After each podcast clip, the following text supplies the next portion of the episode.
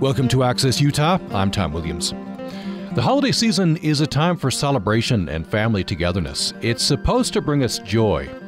But Christine Moll, Chair and Professor of Counseling and Human Services at Canisius College and Mental Health Counselor, says that for many, the holidays are a time of stress, loneliness, anxiety, and dysfunction. Today on the program, as we head into the holiday season, we're going to ask you what you do to make the season joyful. How do you de-stress during the holidays? Maybe you can tell us a story or two about how it all fell apart, or maybe how you made it all joyful. We'll get some advice from Christine Moll. We'll also be talking with marriage and family therapist and Rage Against the Minivan blogger Kristen Howerton, and we're going to be turning to writer Sarah Cottrell. We begin with Michael Levin, whose blog post in HuffPost caught our attention. It's titled, "I Hate Thanksgiving." Michael Levin has contributed to many publications, including New York Times, Wall Street Journal, CBS News, Forbes.com, Boston Globe. And he has ghostwritten, co-written or ghostwritten over 100 books, 9 of which have become national bestsellers. He's founder of Business Ghost Incorporated. Michael Levin, welcome to the program. Tom, happy to be here. Thank you.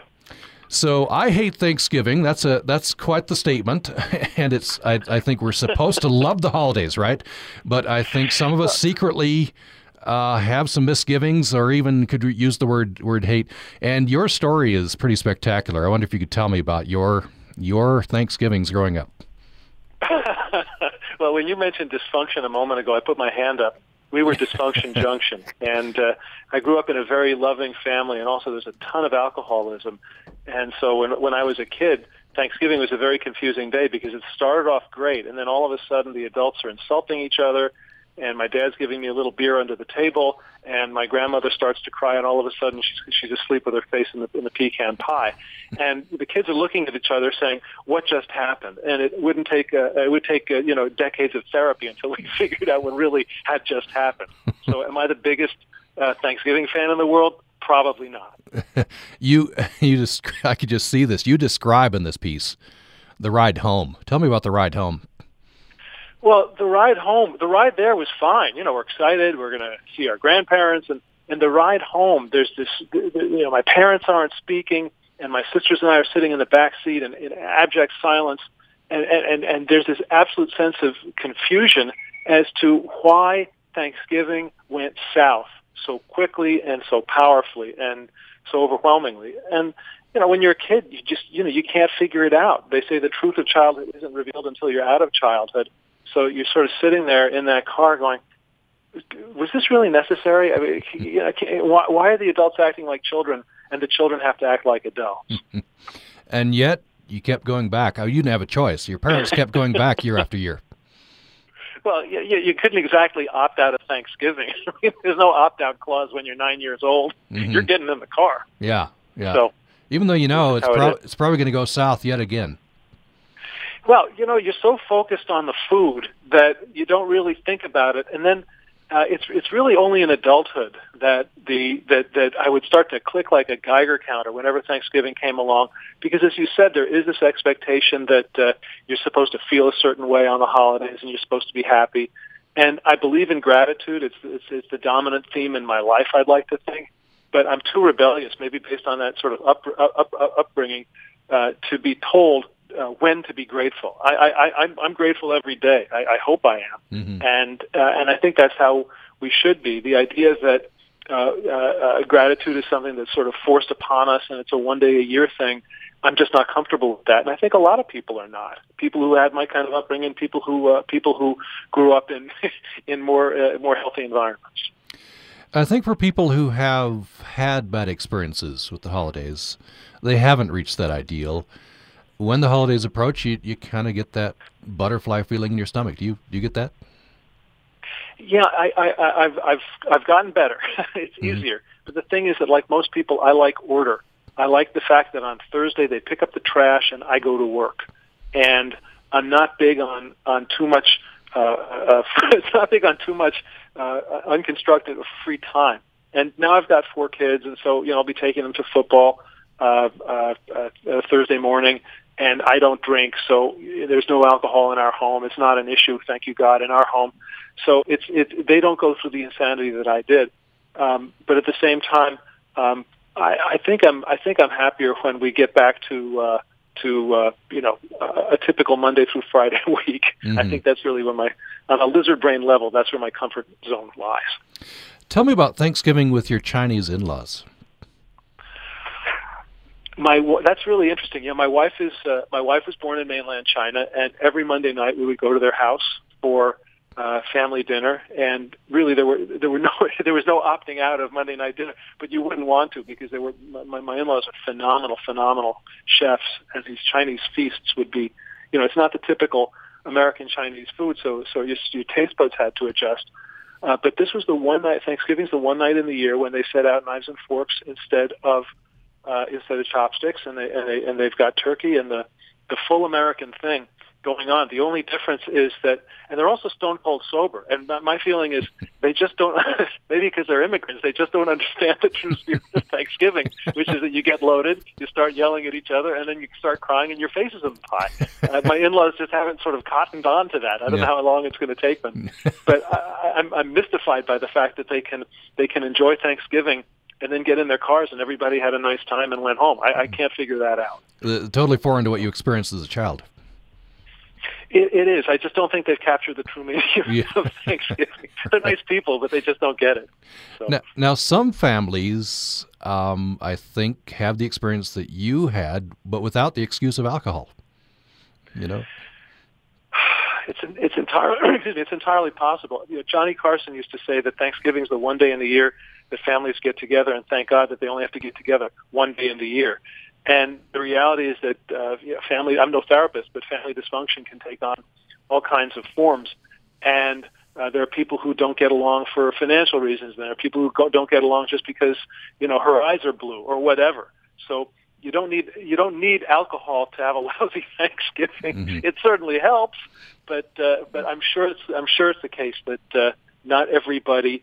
And I'm hoping that somebody's in the car listening to this and saying, or in their home saying, "Yeah, I don't like Thanksgiving. I hate being put through this whole thing." And so I guess my message is, you're not alone. Solidarity, fist in the air. Right. So. What about your Christmases growing up? Did you travel to Great Grandma's house, or did you stay at home, or what happened there? Well, we're Jewish, so It wasn't that.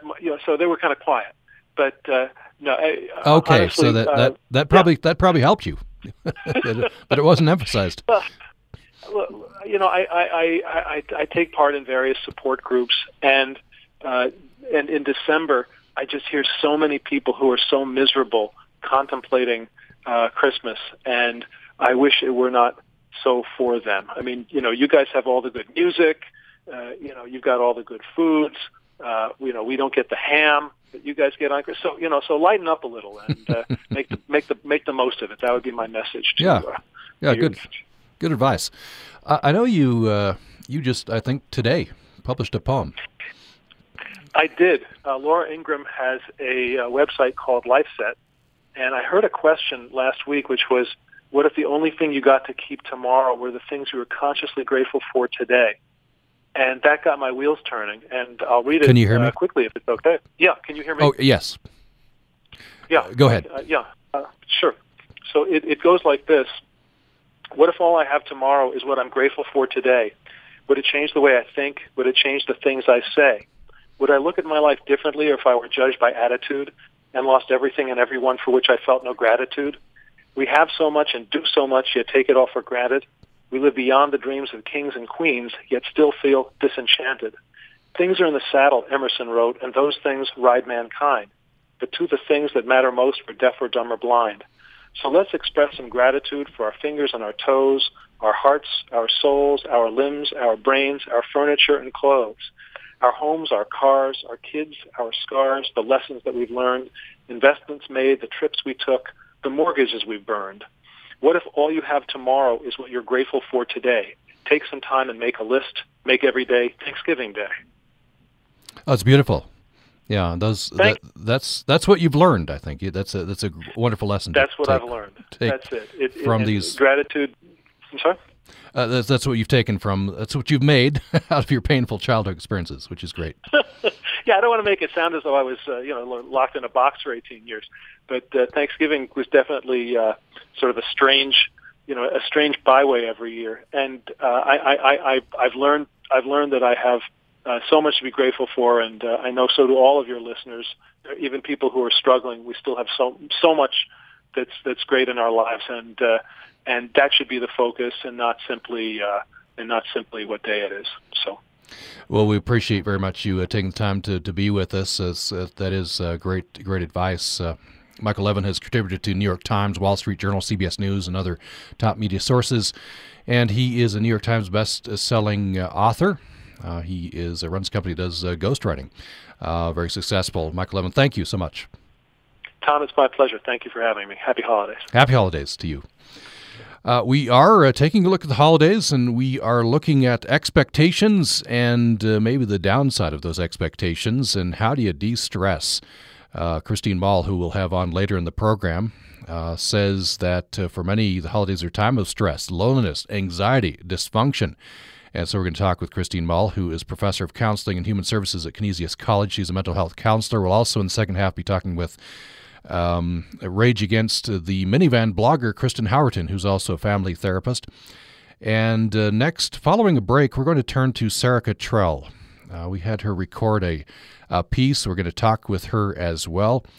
And this is on Scary Mommy. It's called Cooking for Thanksgiving Sucks, and Please Pass the Wine. So you get a feeling of what her feeling is. We're going to be giving you some advice as well, and we'd love to get some advice or stories from you as well. 1-800-826-1495 or upraccess@gmail.com. We're also on Twitter. More following the break. This is State of the Arts. Utah has a strong theatrical tradition. The first major building in Salt Lake City was a theater. St. George built the Electric. Gunnison built the Casino Star. Park City and Ogden built Egyptian theaters. So when industrialist George Thatcher planned the first grand building in downtown Logan in 1890, of course he built a bank, with a theater above it. The Thatcher Opera House reigned for 24 years before it was destroyed by fire in 1912. The Journal reported the worst fire in Cache Valley history on the front page, several pages later reporting the sinking of the Titanic. The loss inspired construction of the Kane Lyric, Ellen Eccles, and Utah theaters, 3 historic theaters on one block. This is Wendy Hassan for State of the Arts. State of the Arts is brought to you by the Cache Valley Center for the Arts in Logan, Utah, managing the historic Ellen Eccles Theater and Thatcher Young Mansion.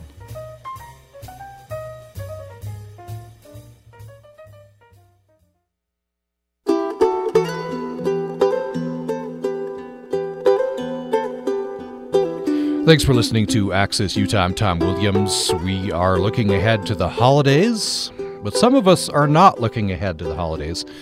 For a lot of us, it's a time of joy and wonderful family togetherness. For others, it's a time of stress, loneliness, anxiety, and dysfunction. So what do you do then if those are your feelings? We're going to be talking about this with family therapist and Rage Against the Minivan blogger Kristen Howerton. We'll also be talking with Christine Moll, who is professor of counseling and human services at Canisius College and mental health counselor. And we go next to a piece that we had recorded a little while ago, and then we'll talk with her. Sarah Cottrell is a writer. She contributes to a blog, and she is a Maine-based writer. She's the voice behind Housewife Plus at the Bangor Daily News and a regular contributor to Scary Mommy, co-author in addition to several books, including I Still Just Want to Pee Alone from the New York Times bestselling series. And so she recorded for us her blog post entitled Cooking for Thanksgiving Sucks and Please Pass the Wine. Let's hear this. Hi, my name is Sarah Cottrell, and I'm a freelance writer and blogger in Midcoast, Maine. My husband is the worst driver. The worst driver. He is always gawking at everything but the road. He spots rare birds. He spots a chair in that yard sale back there. He fidgets with the radio. While he was swerving around his peripheral vision, I am in the passenger seat with my nagging wife voice on full blast, barking orders to pay attention, watch the yellow line, don't hit that mailbox. Until I was married with children, I had less than no interest in cooking. The only recipes I had any experience with were takeout menus, So I suppose I had it coming that one day I would find myself stuck in the kitchen with my husband, who would be armed with his nagging wife voice and barking orders at me to pay attention. It happened last Thanksgiving when I insisted that we spend the holidays at home so that I could live out my wildest Rockwell family dream. I wanted to get up at dawn to stuff that giant bird. I wanted to wear an apron and pearls and look like January Jones. I wanted to drink small glasses of wine all day while I prepared breads and pies and doled out motherly wisdom and the secret to perfectly candied yams to anyone who wandered into my kitchen. For all the doubt my husband was knocking around, I couldn't help but be wholly optimistic that this was going to be easy because I had Martha Stewart and Pinterest on my side. I pulled out a few copies of Martha Stewart's Thanksgiving back issues. I did a quick search on Pinterest for holiday recipes. I opened a bottle of wine, sat down, and started pinning the shit out of Thanksgiving. By the end of the night, in the bottle of wine, I had figured out the perfect, albeit spectacularly misguided menu. The day before Thanksgiving and $389 later, I was ready for action. The problem? I had absolutely no idea what the hell I was doing. What would Martha do in this situation? She would pour a glass of wine and start the easy stuff, right? I opened a can of cranberry sauce and dumped it into a nice glass bowl. I was off to a brilliant start. Until, husband, hey, did you start the pies yet? Where's the turkey? Me, whoa, hold your horses there, tough guy. Look, I made cranberry sauce. Husband, honey, it's the day before Thanksgiving. The cranberry sauce can wait. Me, look, I got this, really. Now, buzz off, okay? Husband rolls his eyes, walks out of the kitchen. 6 hours later, I had burned two pies and accidentally put salt instead of sugar into a batch of pumpkin bread. We wouldn't find out about this last blunder until dinner the following day. This is what my Rockwell family dream looked like the next day. Thanksgiving Day, also known as Prove My Husband Wrong Day. 4:30 a.m., alarm goes off. Hit the snooze button lots of times. 8:45 a.m., wake up, notice time, nearly jump out of my skin in panic. 8:53 a.m., coffee. Pinterest turned on. Martha Stewart magazine opened up to page 87. 9:15. What the hell? The turkey is still frozen. 9:42 a.m., pour lukewarm bath and toss in plastic-covered turkey. Pour a glass of wine and pray to God that it thaws. Fast. 9:47 a.m., husband. You forgot to thaw the bird, didn't you? I told you not to forget to thaw the bird, but you didn't listen to me. No. Me, shut up and drink your damn coffee. Husband, honey, it isn't that bad. Just let me help. You're in over your head. Me, tapping fingers on the countertop. Pass me that knife, please. 10:31 a.m. The turkey is floating in the bathtub. I poke it with my finger, and it seemed thawed enough to me. I pulled it out, wrapped a towel around it, and hauled it into the kitchen. Pinterest says to make stuffing separately. Slather butter on the turkey like sunscreen at the pool. Dust with seasoning. Seasoning? Shove turkey into oven. Husband, did you make sure the bird is thawed? All the way thawed? Of course I did. I'm not an idiot. Would you please stop pestering me? Husband, do you want me to make the stuffing and gravy? Me, I want you to hand me that recipe. Husband, wait, what are you doing? You have to cook the sausage before you put it into the stuffing. You know that, right? What, are you trying to kill us? Hot damn if I didn't have something to prove to Mr. Know-It-All. Noon. Him, what's for lunch? Me, fuming. Him, never mind. Me, the hell? Forgot to turn on the oven. Son of a I forgot to turn on the oven. 12:05 p.m. More wine. 12:06 p.m. Turn the oven on. Look over shoulder, make sure Mr. Know-It-All isn't around. Stick knife into bird and make sure it is thawed all the way. Damn thing is frozen in the middle.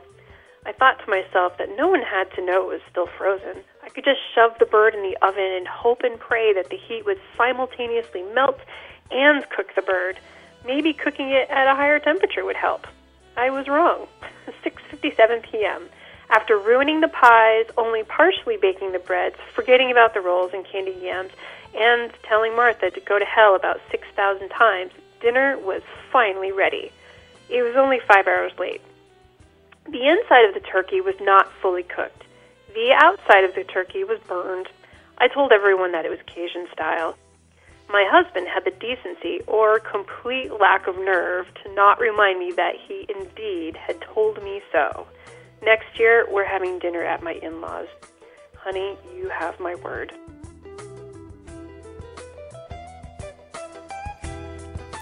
That is a writer and blogger, Sarah Cottrell, their great piece, Cooking for Thanksgiving Sucks, and Please Pass the Wine. And Sarah Cottrell joins us now. Thanks for joining us on the program. Hi, thanks for having me. So I think that you're probably not the only one who's had that experience. Gosh, I hope I'm not the only one, because I feel so foolish. So you jumped in. You thought you had this Rockwell picture in your mind, and of course Martha Stewart contributes to these expectations as well, and didn't turn out quite that way. No, and you know, the funny thing is my husband totally grew up with that. His mother, my mother-in-law, God bless her, is totally the Rockwell mom, and they do Thanksgiving like you've never seen it. And my family, not so much. So I had some pretty big ideas about how I wanted my Thanksgiving to go. Mm-hmm. And I think it is expectations, isn't it? It's we get it from popular culture. We get it handed down from family members of how Thanksgiving or the holidays ought to be. Yeah, and it's everywhere you go. You can't even go grocery shopping without being reminded that the holidays are coming. It was still Halloween time, and suddenly there were signs everywhere at the local grocery store. Don't forget your turkey, pre-order now, get your stuffing mix, here's all your pie stuff. And you start to feel that sense of dread, and it's not even the end of October. So did you feel some pressure from your mother-in-law, not directly from her, but from what she did? Was that at her in here? I don't think I felt it from her so much as just maybe the idea of what there's sort of a bar. Yeah, I guess a little bit. There's sort of a bar of what the expectation of what is a good Thanksgiving. And so I think in my head I had raised that pretty high. Although, I mean, a frozen turkey, that's, who's what are you going to do about a frozen turkey? But my family has a great sense of humor, and they're all very forgiving. So it wasn't like I was going to get in trouble if I ruined it. But, you hear stories all around you about that time that apple pie should have been on the cover of this magazine. It was so beautiful. And oh, my gosh, I still remember how that tasted last year. I can't wait for this year. So, yeah, there's a little bit of pressure. What about the kids? What do the kids think?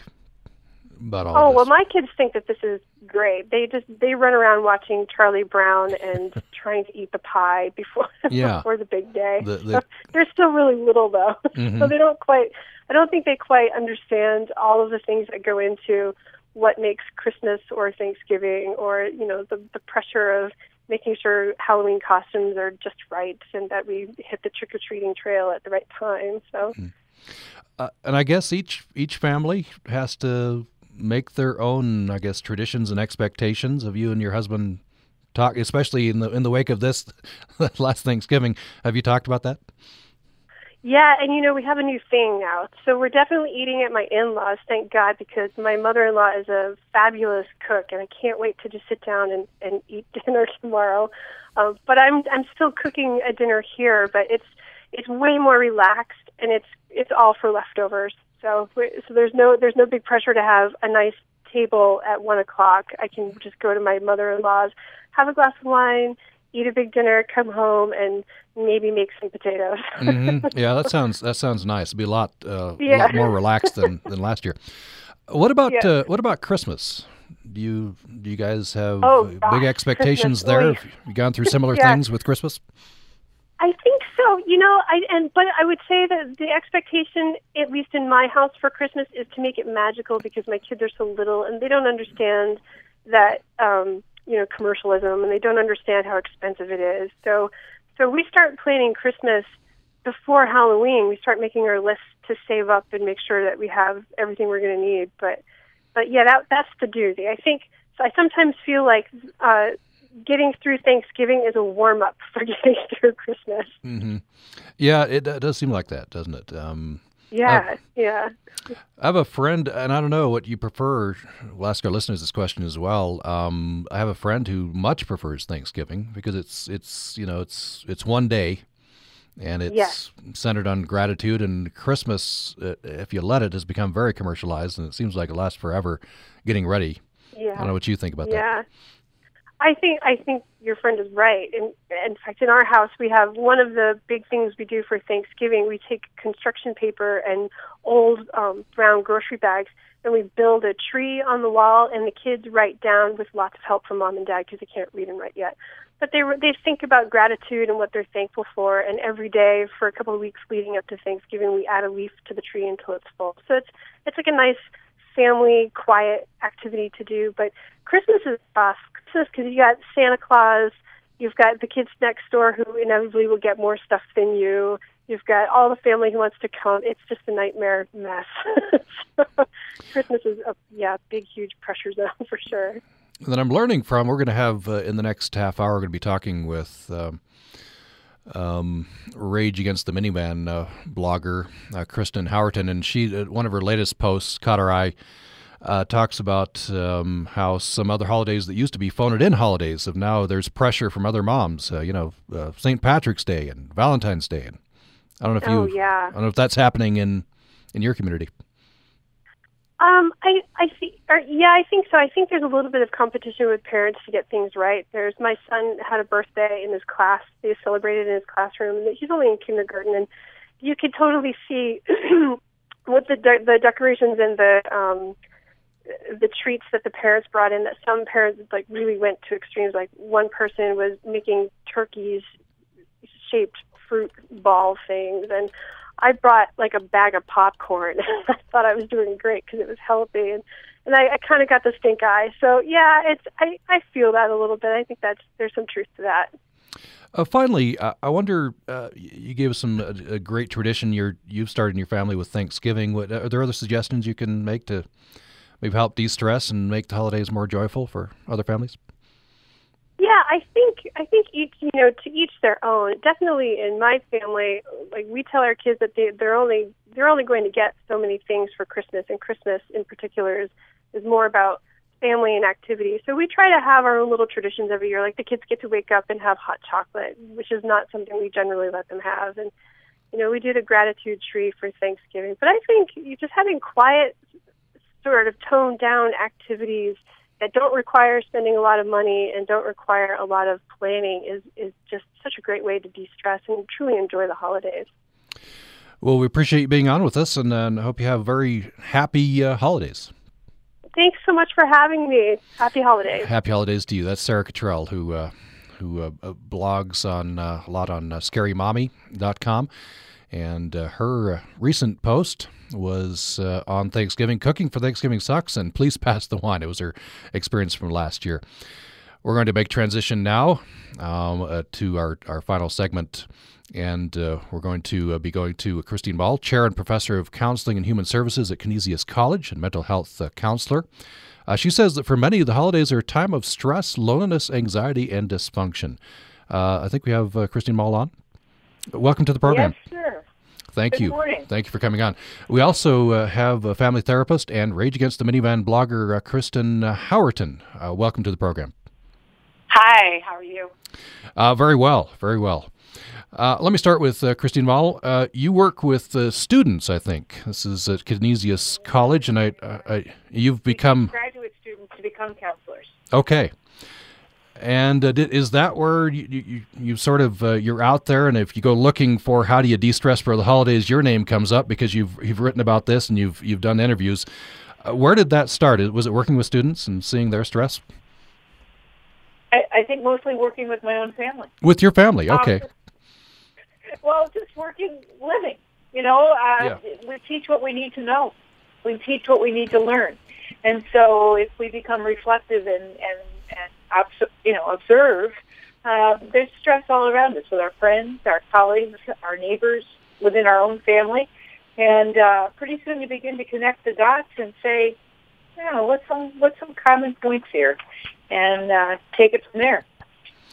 Let me turn to Kristen Howerton. Your recent post on Rage Against the Minivan is titled, Let's Bring the Holidays Down a Notch. And you're talking about holiday creep. like mission creep. You're talking about St. Patrick's Day. Tell me about this. What's going on with St. Patrick's Day? I didn't think that was a whole lot of work. Well, I didn't think so either. I always thought that was kind of the phone-it-in holiday. You know, you wear a green shirt and call it a day. But my kids came home from school on St. Patrick's Day and were very disappointed that that morning we had not had a leprechaun visit our home and leave a trail of candy. So it's like the leprechaun is the new Easter Bunny, and Valentine's Day is the new Halloween. It feels like every holiday is getting blown out of proportion, and really different from when we were kids, you know, when it was just kind of simple. I think Pinterest has taken over. And then our kids are, like, getting their expectations from, you know, kids at school whose parents are going a little overboard. And there's Pie Day now. I've heard about this one, but apparently you got to bake a pie. Oh, there's Pie Day. There's Dr. Seuss's birthday, which is apparently I'm supposed to be celebrating. I mean, it does seem like there's a whole lot of holidays, compared to when I was a child. Yeah. And I was reading down through your blog post, and apparently you got some blowback from this. So some mommies that really liked doing Pie Day and Dr. Seuss's birthday took umbrage. Well, yeah, I did. And, you know, it's funny. I mean, I have nothing against people wanting to do that in their own home. That's great. But it does sometimes feel like when that stuff creeps into school, you know, and I mean, your previous guest was talking about, you know, the candy shaped into a turkey. I mean, we saw that too. You know, when all of this overboard stuff starts to become an expectation for every child, that's when it gets a little tough, you know, because not every parent has that skill set, has that desire, has that time or ability. So Christine Moll, I wonder, is expectations, is that part of it that's put stress on us? Well, yes, expectations, and Kristen was just speaking to the children's expectations that they may learn from other families, other children, and there's a great learning moment in that with your own children or with one's own family to say, you know, families have traditions, and you might point out a sibling, a cousin's family that does X while you in your household does Y, and just explain that. Different households may have different cultures, different traditions, and in this household, we do this, and this is why we do it. And then the expectations build, you know, to put on the Thanksgiving dinner with the heirloom china and then begin baking, you know, 30 different varieties of cookies back in July for Christmas. All of that just sort of ratchets up the stress and the anxiety when really just the recognition that none of us have a Norman Rockwell family or have Martha Stewart living in a back room to do all this for us, that the holidays are really meant to ratchet down. It's a great term, so that the stress creep doesn't grow, so that we can enjoy one another, protect ourselves from some of the usual family dysfunction that might blow out of proportion, and you know, at the end of the day, put our head on the pillow going, you know, that was a pretty good day. Mm-hmm. Kristen Howerton, how are you fighting back against expectations, at least in your home? How do you push back against this?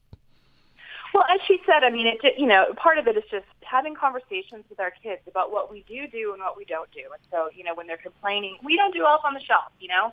We do an advent calendar. I can't do both. It's just too much. You know, I can't hide an elf every night. Right. You know, so we don't do Elf on the Shelf, so we explain, like, this is something some families do. We don't do it in our own family. But we try to keep the holidays really simple around here. I try to get my kids involved, so if they want to decorate, I'm going to let them decorate, and I'm not going to have it look like something from Martha Stewart magazine. It's going to look like kids actually decorated it. And I'm going to let it go and be okay with it. Let's take a break. When we come back, more with family therapist and blogger Kristen Howerton, and with mental health counselor and chair and professor of counseling human services at Canisius College, Christine Moll. We'll talk about other stressors during the holiday season, how to counteract those, how to make the season joyful, and perhaps how to help people around us. Notice people who might be having problems during the holiday season. As Christine Moll says the opening lines for A Tale of Two Cities may have more relevance to the holiday seasons than many other things. It was the best of times, it was the worst of times. It was season of light, it was season of darkness. It was the spring of hope, it was this winter of despair. We'd love to hear your story as well at 1-800-826-1495. You can reach us by email to upraccess@gmail.com. More following the break. Work, relationships, health, child-rearing all benefit from embracing gratitude. Gratitude is this rich, complex emotion that we can pin that to a specific location of the brain is amazing to me. Hi, I'm Susan Sarandon. Join me for the Science of Gratitude from PRI, Public Radio International. Friday, 9 a.m. and 7 p.m. on Utah Public Radio.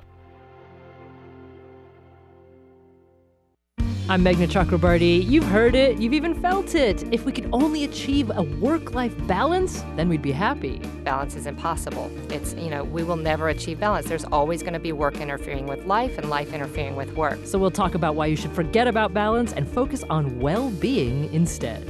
That's next time on Here and Now. Join us Wednesday morning at 11 on Utah Public Radio.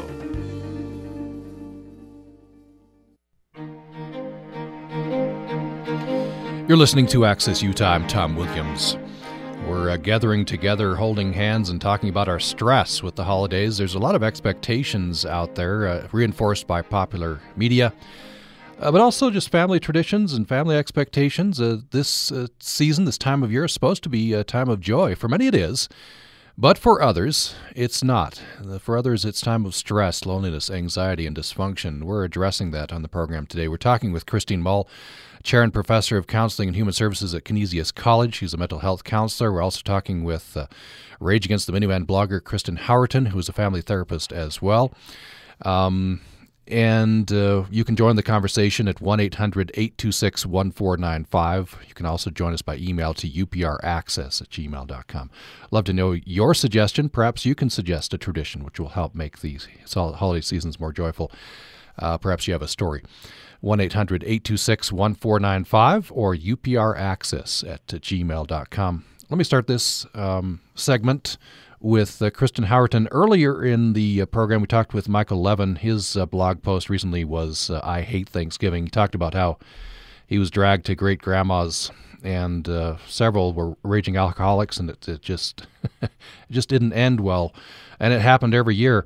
But he's coping with humor. And he's also saying that he hopes that just acknowledging that for many people it's not the ideal Norman Rockwell scene can be helpful. I wonder if you agree.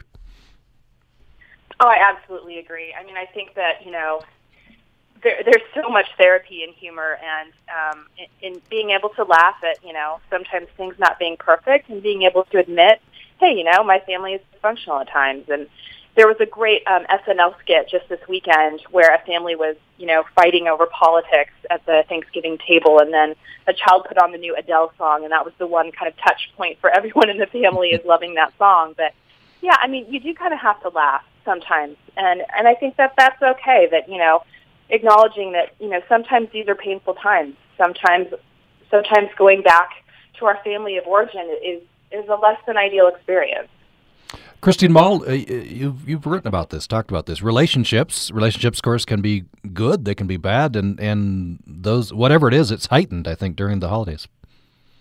Oh, I think so, because people, sort of do seek that Martha Stewart, Norman Rockwell image. But the other thing is that most families really are, on a continuum, relatively normal, even if there is a little dysfunction around. It's one therapist a number of years ago was asked, how, what's the percentage of families? And she said something like 98%. And the reporter was horrified. And then she said the other 2% are in denial. Sibling rivalry is natural even as an adult. People tend to reoccupy or return to some, childhood role when they go home to the bigger family. So it's important to maybe, if you know that Uncle Harry's going to start negotiating or talking to you about when you're going to get married or when you're going to have children or, whatever, some touchy point, you maybe align with another family member or a cousin that maybe a hand signal, a pull on the ear, the old Carol Burnett pull on the ear or whatever, that you know, you're reaching your limit and to somebody to intervene or save you. There's always a good bathroom break. You know, go take a say, excuse me, I got to go to the bathroom, and hide in the bathroom for 5 minutes and catch your breath and refocus. You know, realign yourself with healthy thoughts. So yeah, I think that there's family can go in different ways. My grandfather used to say you could choose your friends, but there ought to be open hunting season on family.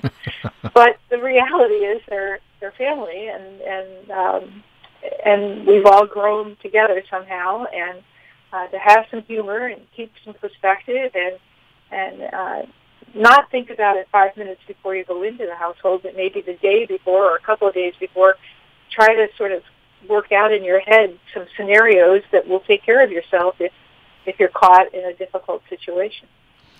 Kristen Howerton, I wonder what you would say this relationship. You know, for some it's a wonderful time of joy because it enhances good relationships. But if there are some strains on relationships, holiday season, you're thrown together, it can be a problem. Oh, yeah, sure, absolutely. And, you know, I think Christine gives good advice on having, you know, kind of a game plan as you go in for, you know, if you know a particular scenario tends to be problematic, whether it's, you know, talk about politics or pressure to, you know, explain why you're not married or, you know, something like that, just to know how you're going to respond is a really good idea. I think for families where there's a lot of tension, I think having an activity for the day is a good idea, you know, so that there isn't just a lot of sitting around downtime. You know, go for a family walk, go to a movie, figure out something that you all enjoy and can do together rather than just, you know, a scenario where you're sitting and the tensions can sort of build because there's not something to do. Let's bring in a caller. Betty from Washington County is on the line. Betty, glad you called. Go ahead with your question or comment. Good morning and happy Thanksgiving to everybody. Right before the program started, I had a phone call from my sister back in Kansas City, where I moved from about 6 years ago, and she was calling to make sure she had Mother's pumpkin pie recipe correct. And it brought me back to the first time that she and I were given the duty, because my mother was getting older. We were given the duty of making the pumpkin pies for Thanksgiving dinner. And it was, talk about stress, to make sure it was perfect. And as we got the ingredients together, we realized we didn't have enough sugar. And we're combing her house. We're both at her house. Everything. What are we going to do? What are we going to? We finally found a box of sugar cubes and took a hammer and smashed up all those sugar cubes to make enough sugar for these pies. I mean, you know, talk about stress in a funny way. Yeah. But you're trying your best to make it the way it's always been. And for us, it was a lot of laughs along with a few tears. And this morning, the same thing, remembering so many years ago. Mother's been dead for many years now, but still trying to preserve that tradition. That's wonderful. So thank you for all the comments. It's been a wonderful program. Oh, thank you, Betty. Appreciate that. Let me get reaction to that first from Christine Moll. One of the things here that the two sisters are honoring their mother. You know, that's a nice thing. It is a great thing, and we often do try to recreate the past in many ways, and there's a lot of stress on that. Sometimes in recreating the past, we might come up with a better recipe. Or, you know, as the caller was speaking, I thought of the story of the young bride who, you know, always learned to cut the ham in half and put it in two halves into the oven. And that was the family. That was the way she learned it from her mother, and went back a couple of generations. And some non-family member came in and said, why do you do that? And great-grandma just happened to be there, and so they went to her, and she said, why did you start doing this? Why is it better this way? And she said, I had a small oven. That's the only way it was fit. Yeah, you never know. You know, it's just, yeah, we sometimes are married to traditions that without knowing what they're all about. And cooking can be the same way, and like that, smashing the little sugar cubes to get enough sugar. Yeah, you get laughing about that because that had to be quite a scene. But they may have ended up with a better recipe, either with less sugar or a little bit more or whatever. And but they're honoring the tradition. They're honoring their mom. And if that's the whole point, then all the better. If they gets stressed about that, and then everybody gets all tense so that you can't taste the pie after all that trouble. Then something's wrong with that recipe. Kristen Howerton, I wonder about this idea of tradition. It's maybe good to look at those traditions and select which ones you're going to pass down and which ones you're going to discontinue. Yeah, absolutely. And I think, you know, there are some sacred cows in families when it comes to holidays. We do things a certain way. And I think it's important for each family member to kind of have an open dialogue, obviously respecting traditions, but also being able to give input, being able to talk about, like, you know, what could we tweak, or is there a way we could make this day different? Because I know, especially for, you know, for young adults, it's easy just to fall into what your parents did for the holidays. So you go back home and you do everything that they do. But I remember a couple of years ago being 35 and a mother of 4 children and thinking, when do I get to have a say? Like, when does the holiday becomes something that I had some input into, just because I had always deferred to my mother and my mother-in-law. And, you know, so I started having some conversations respectfully, you know, could we do things a little different, or could I bring a dish of my choosing or something like that? So I think keeping those lines of dialogue open, respectfully open, is really important for everybody. And there's young families, I think, have to make a decision at some point. You want to stay home, right, and have your own traditions. Start with Kristen on this one. Yeah, absolutely. And that was something that we as a family just started doing a couple years ago as well, saying, you know what, Christmas morning, we want to just do this at our house. And that can be difficult. Those can be really difficult conversations to navigate. Christine Moll, there are people, I think, if you're on a college campus, as we are here at Utah State University, if you're in a college community, you do recognize that there are people, you especially recognize, they're going to be alone, say foreign students. And I wonder, that's a segue to get into talking about if you notice somebody who's maybe you think is going to be struggling during the holiday season, what advice to give that person, what to do? Well, I think there's a couple of things people can do. You could invite a few orphans, folks by themselves, either an older neighbor, a student, a foreign student, or a student who just feels that maybe they're working, they have an odd job off campus and they need to stay on campus even without classes to work that job and maybe go home later or not afford to be able to go home. Invite a few people to your table, a few group, and ask them to join you. There's a couple of benefits to that. Or to check in with a neighbor or a person. I did that the other day. As a couple of colleagues that I know are single. Are you all set for Thanksgiving? Some people may choose to be alone. Some people may choose to sort of make their own little meal and do some projects around the house and are perfectly comfortable having some quiet time to themselves. Others would welcome a family to join for dinner. So there's nothing wrong with the people who choose to have some quiet time to themselves. Don't think they're weird. Don't think they're depressed. Maybe they live a very busy life and welcome the peace. But extend the invitation and be open to the thank you very much, I'd love to, or thank you, I'm all set, response, whatever you get. Let me ask Kristen Howerton. It occurs to me there's maybe still a pretty big gender separation, gender gap in terms of expectations and roles. I know in my parents' generation, it was, you know, mom cooked the meal and dad, you know, sat and we didn't watch football, but we, you know, sat and did other things. That's still the case with younger couples. Is that changing, and does that cause additional stress for the women? I do think that there are some long-held gender roles, and I think, you know, as egalitarian as we become as a society, the holidays is where it all breaks down. The holidays is where we see we still have a ways to go with this equality thing, because certainly in my home and in most homes I know, it even if both of the parents are equal breadwinners and both, you know, equally work, it is typically the mom who's planning the Thanksgiving fare and cooking it. It's typically the mom who's worried about the holiday cards, who is taking inventory of the Christmas gifts, who's decorating. It does tend, I think, to still fall to women. And I think at Thanksgiving that is certainly true as well.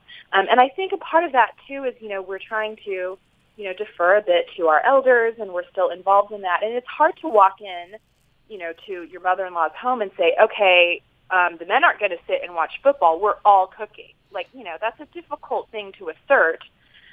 But then that trickles down and, you know, kind of never gets shifted. So I do think that there are some gender norms that really make the holidays worse for women. Just have a couple minutes left. I'd like to ask each of you, starting with Christine Moll, what's one piece of advice that you would give to de-stress our holidays? I think the one piece of advice is to be gentle with yourself, make time for yourself, plan breathers. Whether that's 15 minutes by yourself or an exercise hour or someplace to steal away to a quiet place and just catch your breath. Go outside and look at Orion rising in the sky, whatever it might be. Just take a breather and be gentle with yourself and take some time for yourself. Kristen Howerton, what would be one piece of advice to de-stress? Well, I love what Christine said, and I think there's something really valuable in these seasons to getting yourself out and into nature and kind of having a grounding experience. But I'd also advise people, don't compare. You know, don't look at other people's Instagram reel or Pinterest page and think this is how I have to do it. Like, let your own holiday be your own holiday and let it be good enough. Well, great advice from each of you. Thank you so much. Christine Moll is Chair and Professor of Counseling and Human Services at Canisius College, a mental health counselor. Thank you. You're most welcome, and a blessed Thanksgiving to all of you. Oh, thank you, and you too. And Kristen Howerton is a blogger. You can find her at Rage Against the Minivan, and she's a family therapist. Thanks so much. Thanks for having me. And happy Thanksgiving, happy holidays to everyone. Just a couple of programming notes. You can tune in for a wonderful program tomorrow, 9 a.m. and 7 p.m. It's called Giving Thanks.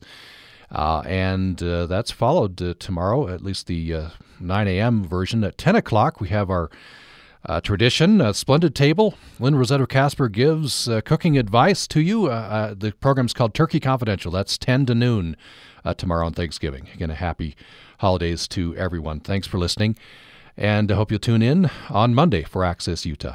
Thanks for listening. Hi, it's Lynn Rosetto Casper with The Splendid Table. Be sure to join us for Turkey Confidential, culinary triage on the day you need it most, Thanksgiving. We're here to take your calls with some help from Jacques Pepin and Andrew Zimmern. Don't miss it. That's Turkey Confidential, live Thanksgiving Day from 8 p.m. Right here on Utah Public Radio, Thanksgiving Day, 10 a.m. to noon.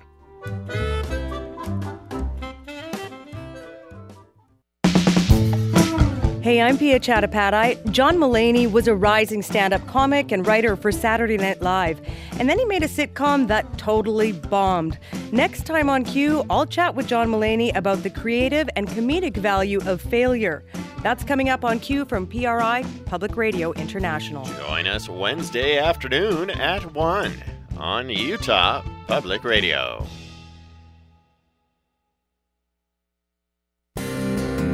Access Utah is a production of Utah Public Radio. You can listen to this episode or previous episodes of Access Utah anytime at upr.org, where you can find a link to subscribe to our podcast. This is Utah Public Radio, KUSR HD1 Logan, KUSK HD1 Vernal, KUSL HD1 Richfield, KUST HD1 Moab, KCEU Price, and KUSU FM HD1 Logan. Thank you for listening to Access Utah today on Utah Public Radio, a service of the College of Humanities and Social Sciences at Utah State University. Stay tuned for Living on Earth coming up next. The time now is 10 o'clock. Thank you for listening.